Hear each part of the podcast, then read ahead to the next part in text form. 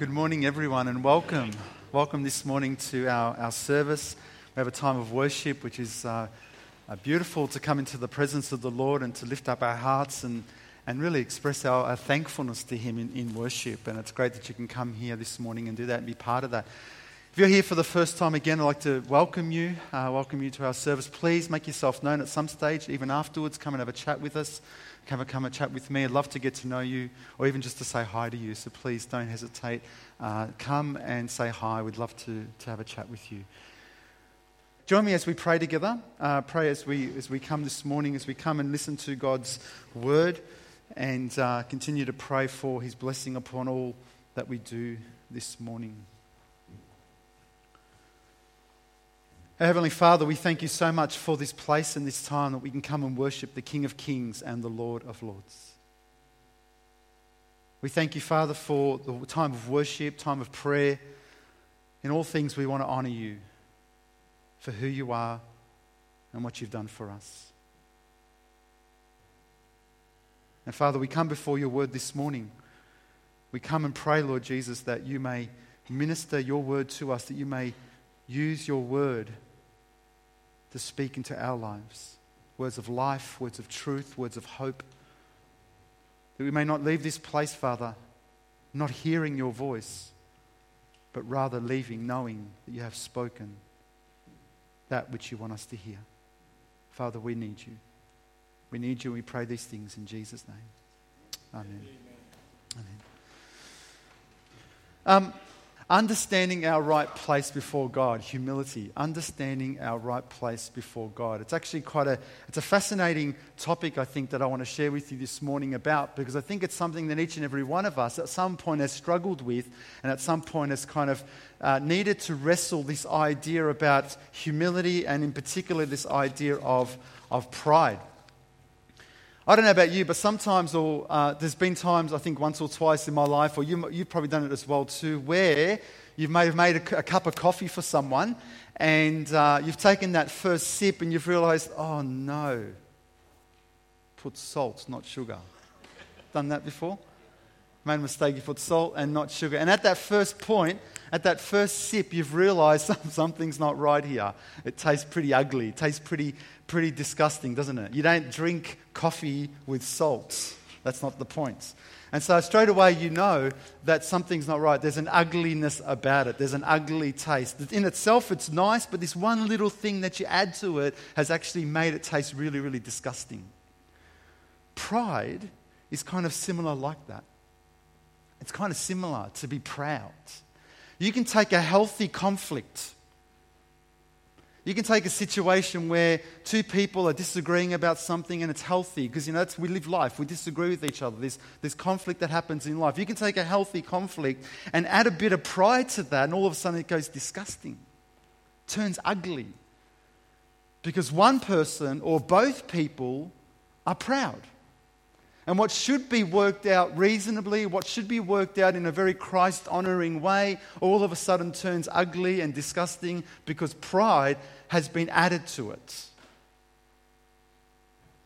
You can take someone at work who wants to pursue a career and is motivated, is excited because they want to, they want to reach a certain destination and, and, and they want to impress with what they do and they want to serve in some ways. And you can take a career pursuit, which should be generally pretty good and pretty safe and pretty healthy, but add pride to that, and all of a sudden it can go ugly. Wanting to make sure that someone else looks worse than them, making sure that they're always in the face of someone, making sure that they're always kind of being seen, and, and all of a sudden it can go ugly because pride has been added to that. You can take parenting. Parenting, which is in and of itself a beautiful thing, God honoring, can be done really, really well and can be done in a way that Christ is glorified. And yet you add pride to that, just a bit of pride to that, and all of a sudden it goes ugly. It turns sour. It's disgusting because, you know, people aren't prepared to humble themselves. Parents aren't prepared to say, sorry and there's this bitterness that can grow in just in, in the home. You can take serving in a church. And again, that which God has called us to and designed, and, and, and, that which is beautiful and, and should be done well all the time, and, and yet add pride to that, and all of a sudden it goes ugly. Why aren't they recognizing me? Why does nobody tell me what I'm doing? Why don't they say thank you to me? And all of a sudden, there's this element of we're driven by something else other than the things of the Lord.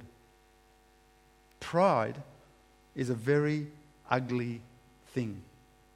It's so ugly that God speaks about it in ways that should humble us, that we would remain, if you like, in a humble way. Listen to some scriptures about this. The Bible says in Proverbs, when pride comes, then comes shame. Proverbs 11. When pride comes, then comes shame.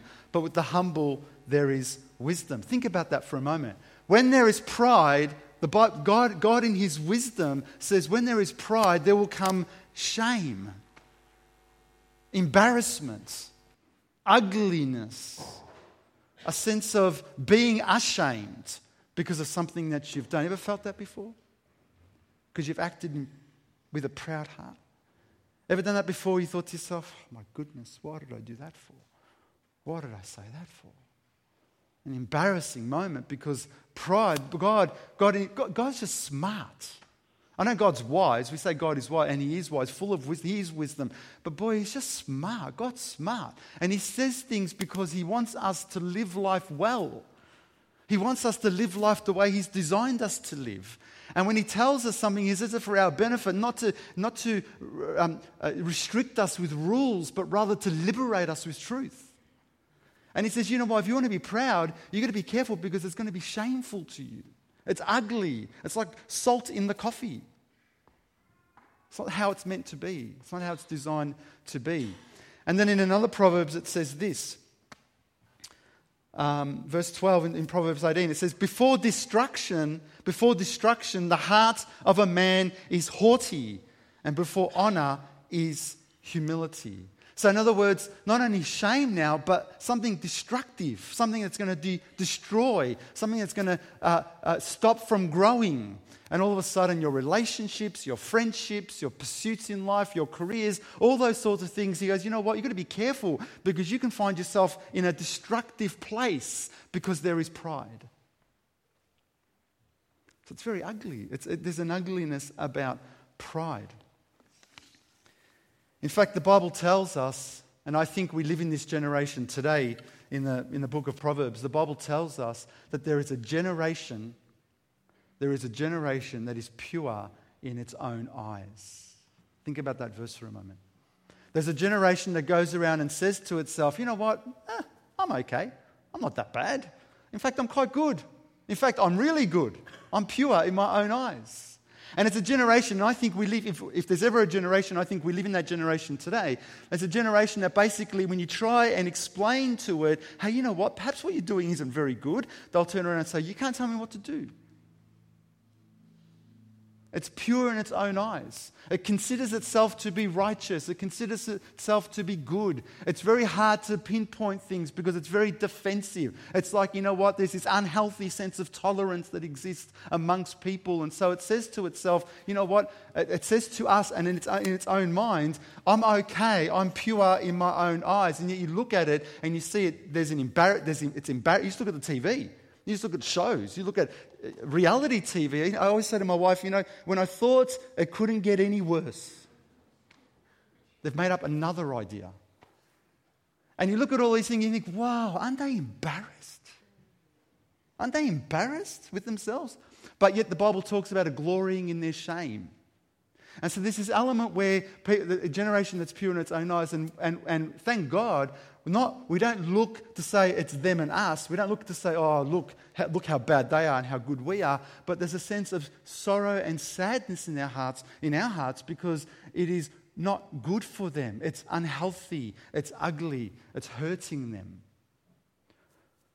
They are pure, if you like, in their own eyes.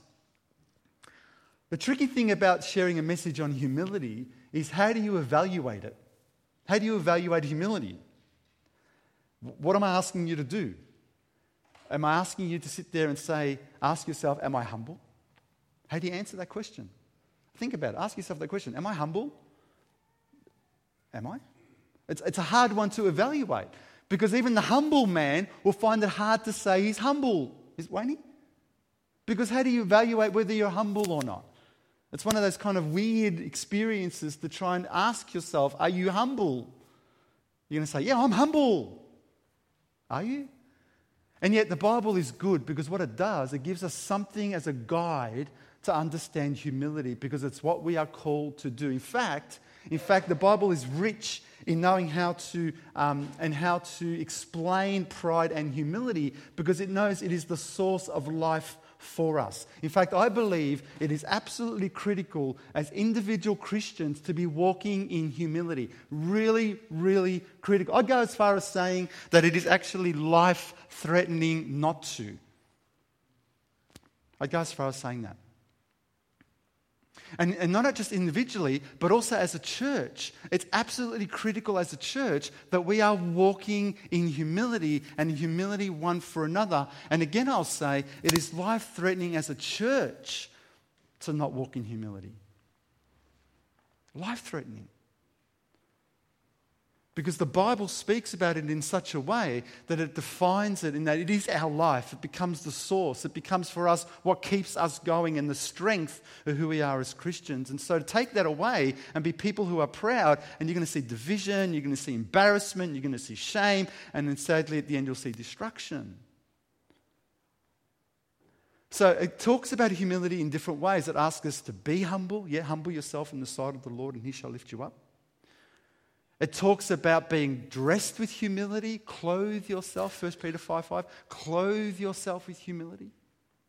So, in other words, you are to get up every day and dress yourself with humility. No one walks out into the day with nothing on. That's embarrassing. But you clothe yourself with humility. You make sure that you're dressed with the things that's going to keep you guarded and protected and safe in life. So we're to be humble, we're to dress humbly, and the Bible says we are to walk humbly. Yeah, Micah 6. We are to walk humbly with our God. So there's this thing where life, in all aspects of life, we're meant to do. We're to be it, we're to dress like it, and we are to walk it. Because God knows this is what we need as Christians, as His people, because this is what brings life to us. It restores things. It doesn't make you shame, it lifts you up. It doesn't destroy things, it restores things. You take a relationship, for example, that's not going very well. You bring humility into it, and all of a sudden it begins the path of restoration.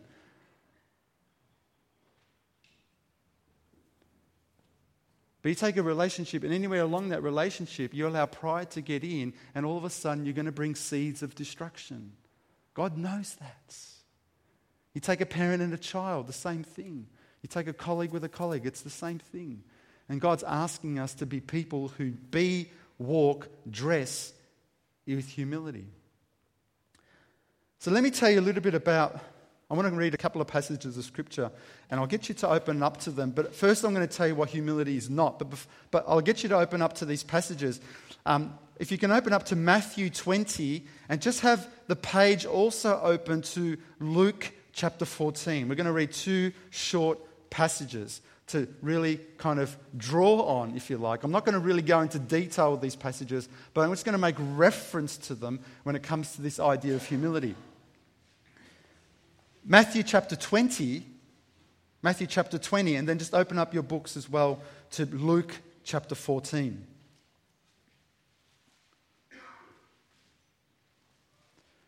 So let me share with you a little bit about what humility, what humility is, is not.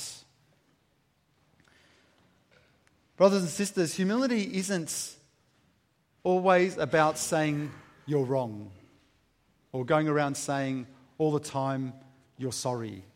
You know, as if like somehow you have to always be the one that's, that's wrong. Humility isn't that because you know what? It's a bit bizarre. If you're not wrong about something, why would you be saying that you're wrong? It's not, it sounds a bit odd. Humility isn't going around with this sort of demeanor that says, you know, I'm going to go around always saying sorry to someone. But I tell you the truth, or saying that they're wrong, but I tell you the truth, humility is always ready to admit you are wrong. You get that? Humility doesn't care if you're wrong or right. It's not, it's not an issue of, oh, I better watch out if I'm wrong, because if I'm wrong, what is it going to make me look like? Humility doesn't go around always wanting to say it's wrong because somehow that looks humble. Humility is always ready to say, yes, I was wrong. Forgive me. I'm sorry. So what? Because that's the humble man, yeah? That's the humble woman. Humility is not going around being softly spoken as if we have to somehow guard every word we say. And the softly spoken person is the humble person. That's not humility. Humility isn't going around being softly spoken. But I tell you the truth that the person who is humble will guard every word they say because they are careful to know that their place before God must be the right place. So I tell you a beautiful prayer to pray. Beautiful prayer to pray that the psalmist prayed. He prayed this He said, Lord, let the words of my mouth and the meditation of my heart always be acceptable in your sight. It's a beautiful prayer to pray. Because it's not about walking around being softly spoken as if, like, somehow, some outward way, you would somehow look humble, that you would somehow try and be humble outwardly. It's not about that. What it is, it's about oh, you always being in a place of humility. When someone does that, they don't split. They don't split the sacred and the secular. In other words, they don't be one thing to one group of people and another thing to another group of people. They don't come to church very humble on a Sunday morning and then enter into their robust corporate organization on the Monday a different person. They don't do that because in church they have to be humble. Yes, thank you, I love you, God bless you. And then their organization, which is robust and corporate, have to be somehow big and strong and waving their fist. No, a humble person is a humble person. If you've got to change your outward appearance for people, that's not humility. Be, clothe, dress, walk in humility. What you are should be always a state of humility. That's beautiful. God wants us to be real, genuine, authentic. A humble person, beloved, doesn't go around wanting to make everyone happy. You ever fall into that trap? Oh, but I've got to make everyone happy because, because I'm a Christian. And, and if they're not happy with me, how are they going to think about this and that? They don't go around always wanting to make everyone happy. But listen, the humble person will be all things to all men that they may save some.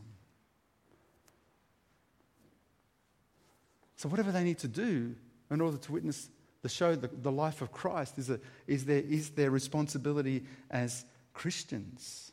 Humility is also not a compromise of the truth. There's somehow this kind of some unhealthy form of tolerance. You know, you know, we're Christians, we, you believe this, I believe this, and you know, we can get along because we No, listen, humility isn't trying to somehow create a, some tolerance that's unhealthy, and not based on the word of God, but rather it is flows out of the truth of God. It must flow from the word of God. And from there there is a love that unites, that's born out of God's truth. That's humility. It's not a compromise of God's word because somehow we can't be kind of divided, but it's born out of the truth of God. That's humility. So, in these passages, if you turn with me to these passages, Jesus speaks about humility on two occasions. He speaks about what it means to be unlike the world, and then he speaks about a man who thinks himself more highly than he ought to be. And in Matthew chapter 20, verse 24, I'll just read it out uh, to you. Matthew chapter 20, verse 24. And when the ten heard it, because they were talking about who was going to sit on the, on the one side of Jesus and the other side of Jesus, and, and the other ten heard the disciples talking to Jesus about this, when they heard it, they were indignant at the two brothers. But Jesus called them to him and said, You know that the rulers of the Gentiles lord it over them, and their great ones exercise authority over them. It shall not be so among you. But whoever shall be great among you must be your servant, and whoever would be first among you must be your slave, even as the Son of Man came not to be served, but to serve, and to give his life as a ransom for many. Very, very basic scripture, very, very um, telling scripture of what it means to be walking in this humility. He says, you know what? The way of the world often is the opposite to God, yeah? The way of the world, flip it over, and you, you generally would see the things of God. What they do as the Gentiles, which is the non Jew, yeah, it's a sort of a general term for the non Jew of the nations. You know what they do? They just lord over people. They say, do this, do this, do this. I want it this way, and I only told you to do it that way, and why have you not done it this way? And it's somehow demanding from other people. It says, you know what? That can't happen among you. That's not what I'm calling you to do. I'm calling you to a place of humility, a right place before God that says, you know what? When you want to be first and you want to be great, then you've got to learn to be a servant and you've got to learn to be a slave. Wow.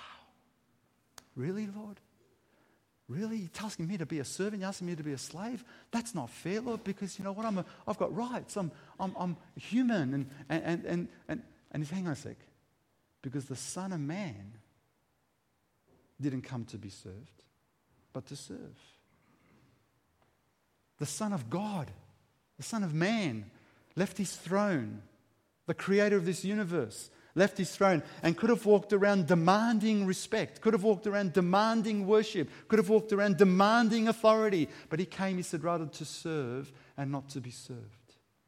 So I think it was good enough for Jesus and certainly good enough for me. And then he goes on to another passage. If you go with me to Luke chapter 14, I'll come back to these couple of passages in a moment. But if you turn your pages forward to Luke, Luke chapter 14 and look from verse 7.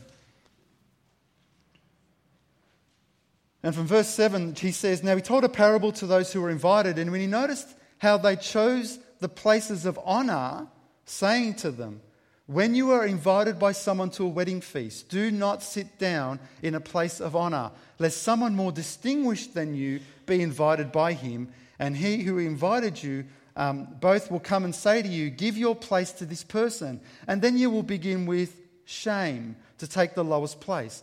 But when you are invited, go and sit in the lowest place, so that when your host comes, he may say to you, Friend, move up higher. And then you will be honored in the presence of all who sit with you at the table. For everyone who exalts himself will be humbled, and everyone who humbles himself will be exalted.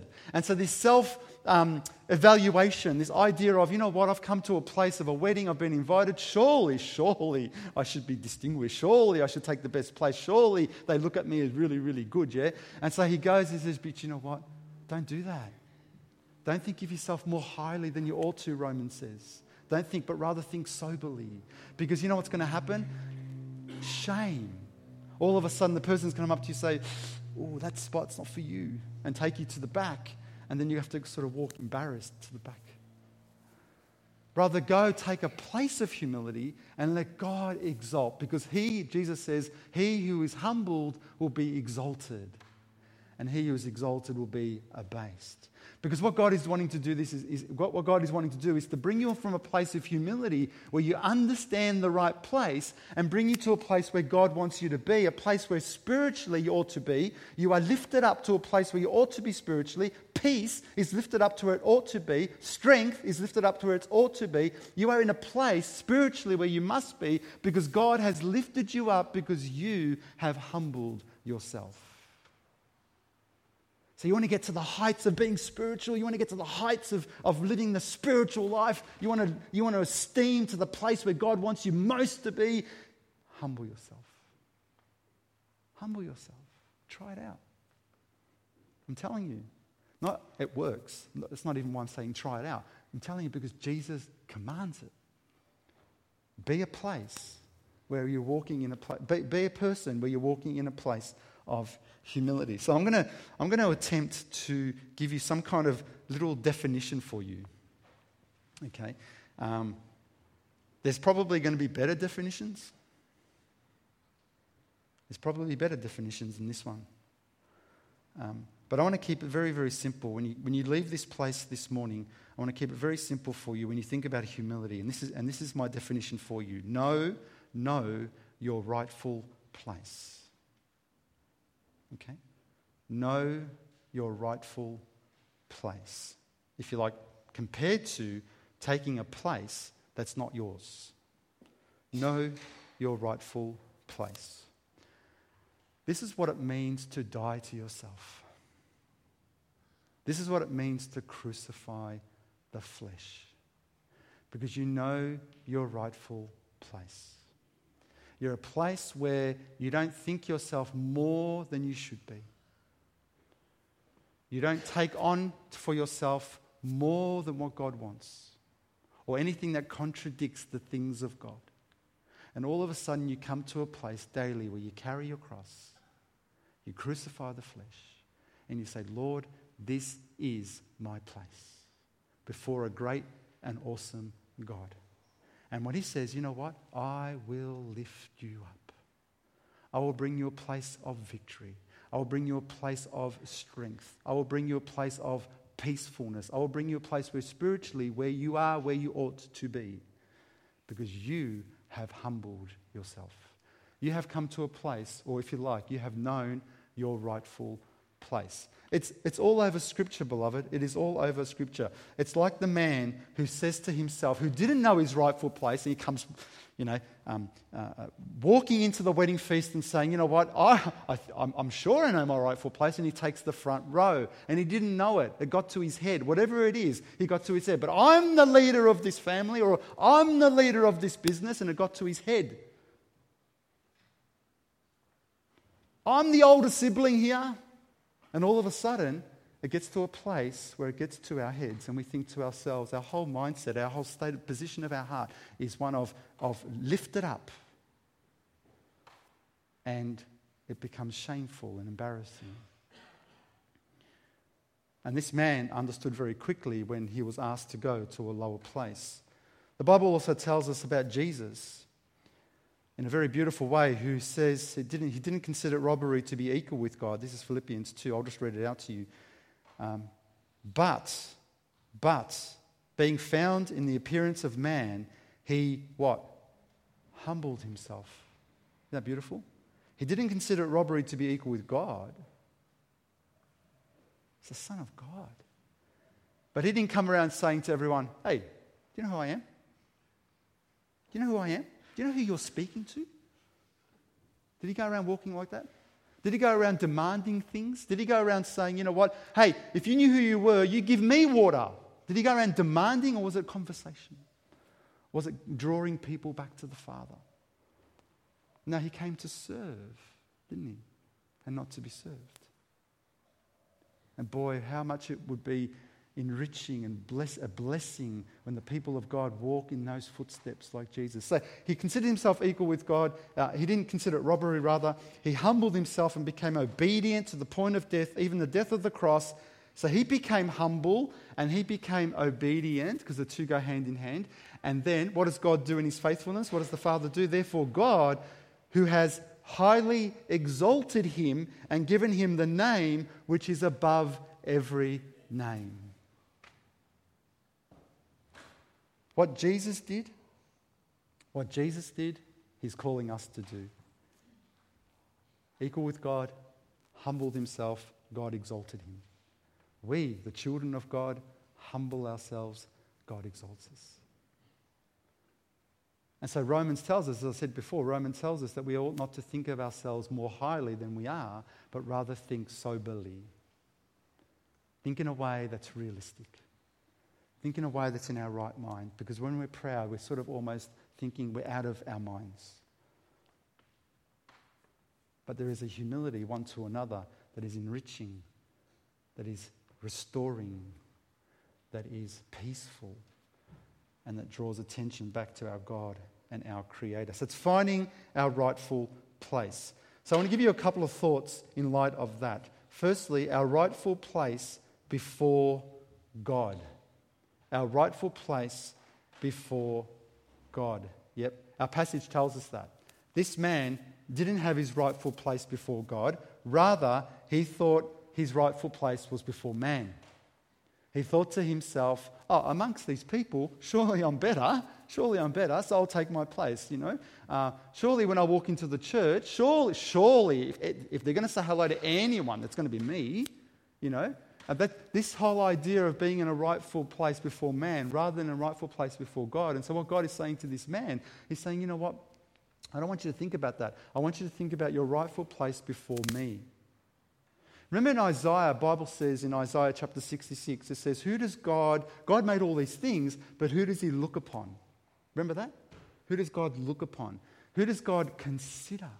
Who does God, uh, who's God affectionate toward? Because he sees everyone. He sees everyone. But who does God look upon? Yeah? He looks upon the one who is broken and of a contrite spirit. That's a humble man. That's a humble woman. That's the one who, rec- and then it goes on to say, who trembles at my word. That's a man or a woman that says, you know what, God, I know my rightful place. You're God, I'm man, here's your word, and there's nothing else you ask me to do than to follow what your word says, because this is what's going to bring me life. And I don't want to go around trying to contradict your word. I don't want to go around trying to compromise your word. I don't want to try and run going to defy your word. What does your word tell me, God? You tell me your word tells me to forgive, I'll forgive, Lord. If your word t- tells me to go the extra mile, I'll go the extra mile, Lord. If your word tells me to love my enemy, I will love my enemy, Lord because he trembles at his word. He understands this is my rightful place before God. This is, this is a life giving word. And that's why to come to the end of ourselves and to know ourselves and to find is, is the way to find life. That's why the humble man is the crucified man, because the humble and crucified man finds themselves set free from their sin and their bondage, because the word of God becomes life to them. Proverbs 22. By humility and the fear of the Lord are riches and honor and life. It's really interesting because this whole thing about finding a right place before God, right place before God, is linked up kind of with the fear of the Lord. Because when we find our right place before God, we are saying to ourselves, God, God, I know who I am and I know who you are. And so the Bible says, with humility and the fear of the Lord, there is riches and honor. I don't try going and walking around thinking to myself somehow that I'm better than what I am. So, beloved, think about it for a moment. Do you think yourself highly, more highly than you ought to think? Yes, we are children of God. Yes, we are called. Yes, we are the redeemed. Yes, we are washed by the blood of the Lamb. Yes, we are precious in the sight of the Lord. But you know what, beloved? All those things bring us to a place of humility because we recognize just who we are before God. We are redeemed, we are washed in the blood of the Lamb. We are who we are because of what He did. And so we come in a place of humility. And if I look at someone who's done some big sin, and I think, oh, he's done some big sin, right? I only have to think to myself, but hey, look at my life.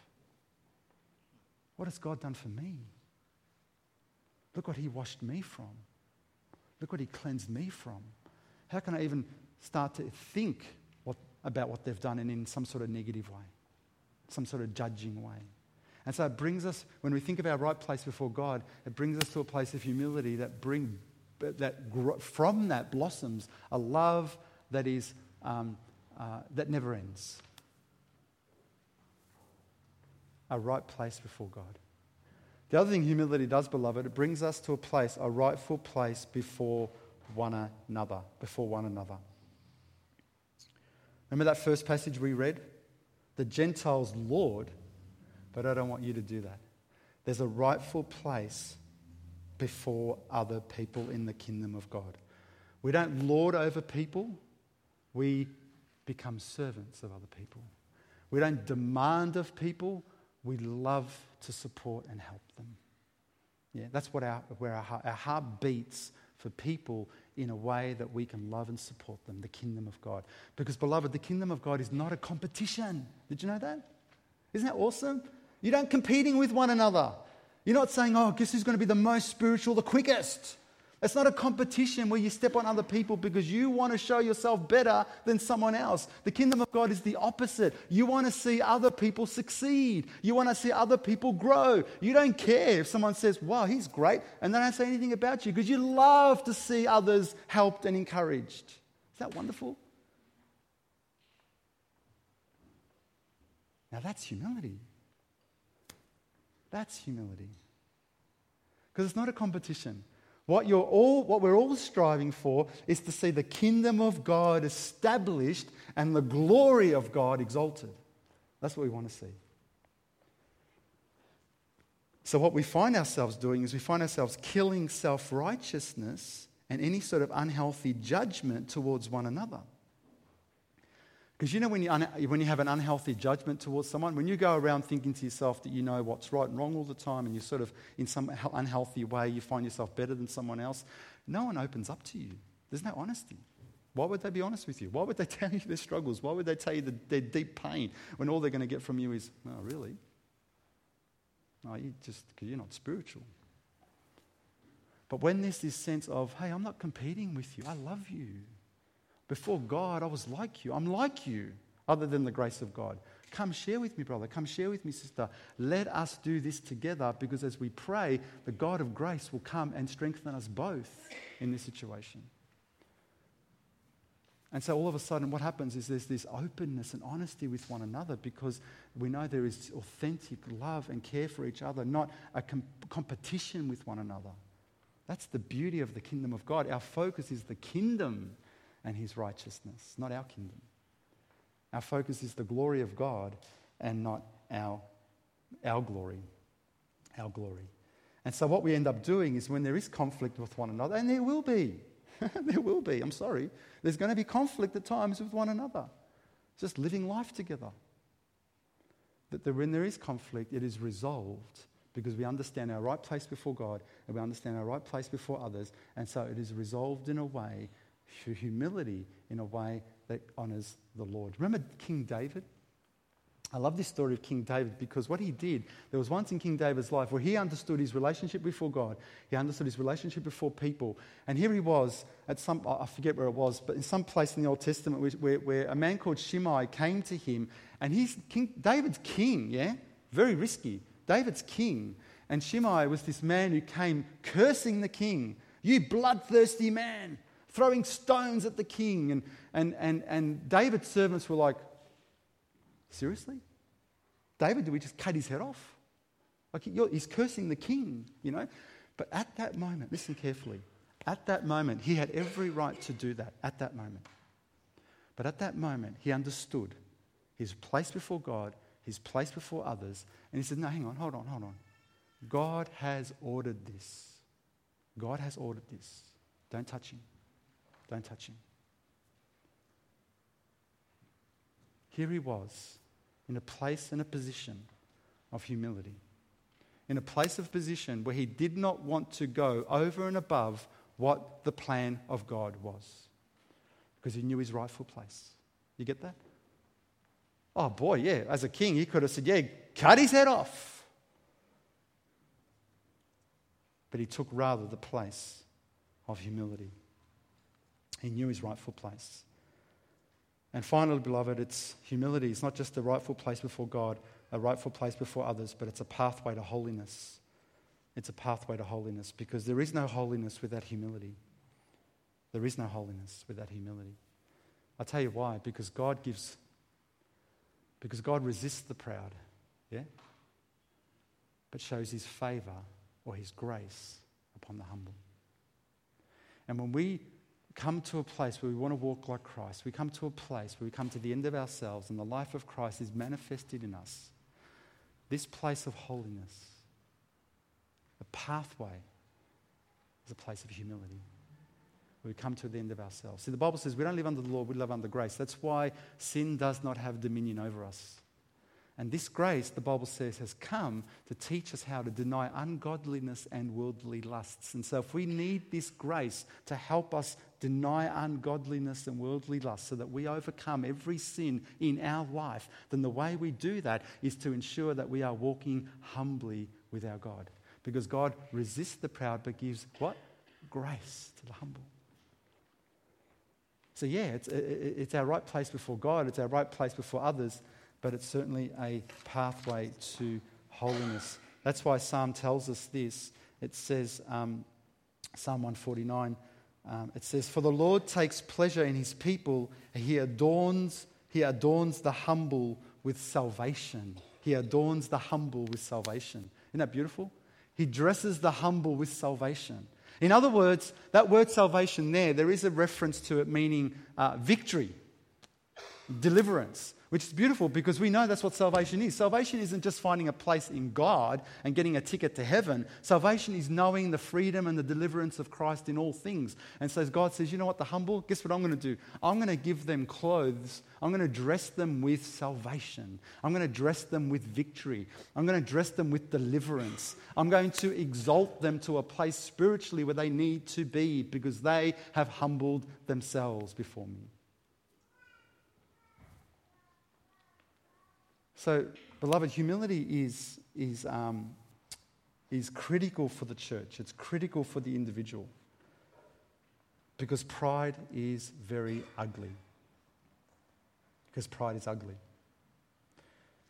Next time you want to be proud in something, just think, you know, would you drink coffee with salt? Oh, I personally wouldn't understand why you drink coffee with sugar, but anyway, but you drink coffee with salt. And the Bible calls us to be humble. The Bible calls us to dress humbly. The Bible calls us to walk humbly. When we leave this place, we want to walk humbly. When you go to bed, you want to be humble. Tomorrow morning, when you get up, you want to dress humble. So I'm going to leave you with these thoughts, even just for this week and forever, but let's think about them this week. If we, when we contemplate these passages of Scripture, beloved, be encouraged to think about this for a moment. This week, let your pride be challenged. Let your pride be challenged. What does that mean? It will be. Someone will say something, your child won't listen to you, the deal didn't come through that you so much wanted, whatever it is. Your wife, your husband hasn't gone through what they're supposed to have done. Let your pride be challenged. And it's going to be painful. It will be painful. There'll be an element of you that just wants to react. State your position. Somehow um, uh, do something that you know isn't godly. I'm not talking about healthy discussions and conversations and conflict. I'm talking about in a place where you elevate yourself higher and somehow dominates. You let your, you let your uh, uh, maybe your words or your position take over the things of the Lord. Let your pride be challenged this week. Let it let, feel the pain of your pride, of your pride being challenged, and allow yourself to rest in the knowledge that God is your strength. And if you humble yourself, He will exalt you. That God be your strength. Here's another idea speak less of yourself. Hmm, that's an interesting one. Speak less of yourself and draw your attention or draw the attention back to God. Now, I'm not saying, I'm not saying um, you know, that you just don't speak at all, or you don't, say, you don't talk about the things that you've done or the things that you're going to do, but this whole heart attitude that says, well, if I say this, guess what they're going to think about me? This is awesome. I can talk about this and I'm going to. Stop. Speak less of yourself. And in your heart, let your heart's intention be that in every conversation, how does this conversation draw attention back to God? And that doesn't mean you're always having to say, oh, thank God, praise God, oh, it was God, oh, God check out God. I'm not, talking, I'm not saying words like that, but the state of your heart is always content to know that the direction of this conversation was not toward me, but back to God. Does that make sense? Uh, the words will come. Let God be glorified. Look for ways, look for ways to build others. Isn't that awesome? Look for ways that not going around always thinking to yourself, how am I going to build myself all the time? How is this going to help me all the time? Yes, let it help you. Let the Word of God help you. Let the Word of God enrich you. Let church enrich you. But have a position of heart that says, God, He's my brother, he's my sister, and I want the best for them. How can I, by the grace of God, build him up, build her up, so that her faith, his faith, may grow for the glory of God? And if that means sometimes I don't sort of get the praise, it's all right. Because my brother did, my sister did. And I'm so happy for them because they're growing in the faith. Be in a place of humility. And here's a last thought for you look upon every sin in your life as sin that will be overcome as you walk humbly with your God. Don't let the devil ever make you think, oh, this thing, I just can't stop. It's going to stay with me. No. God gives grace to the humble. And he who humbles himself, God exalts. You will be in a place spiritually where you need to be. And God, through faith, through faith, by his grace, as you walk humbly with him, you will come to the end of yourself. You will see your life set free from all sin to the glory of God. This is the humble, humble man, woman who walks in the footsteps of Jesus because they recognize who they are before a great and awesome God. I think God has enriched us with this knowledge. God has uh, uh, blessed us with this knowledge. This knowledge doesn't diminish who we are, it, it restores who we are. This knowledge doesn't strip us of who we are, it basically reinforces who we are. We are the children of God who walk humbly with their God, and through, the, through that experience the goodness, the grace, the mercy of God to exalt us to a place where He needs us to be. Amen. Let's go be people who are humble before our God. Let's pray together. Let's pray.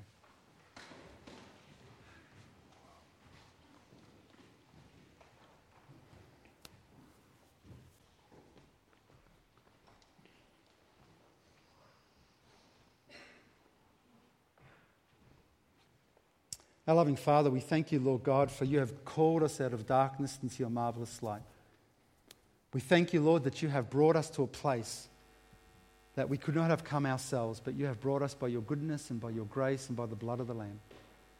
And that through this we are thankful. We thank you, Jesus. And I pray, Lord God, that we can always remain in a state of, of humility. That can we always in our service be a place of humility in our love, a place of humility, our care for one another in a place of humility. Lord, that we can walk in the footsteps of Jesus who did not come to be served but to serve. Thank you, God, for your word and all that you give us. And then may we see the glory of the Lord. May we see you exalt your people. May we see you exalt your kingdom because you promised to do so. We thank you, God, for your mercy. We thank you for all that you do and pray your blessing on us as we go this week to walk humbly with our God. And we pray this in Jesus' name. Amen.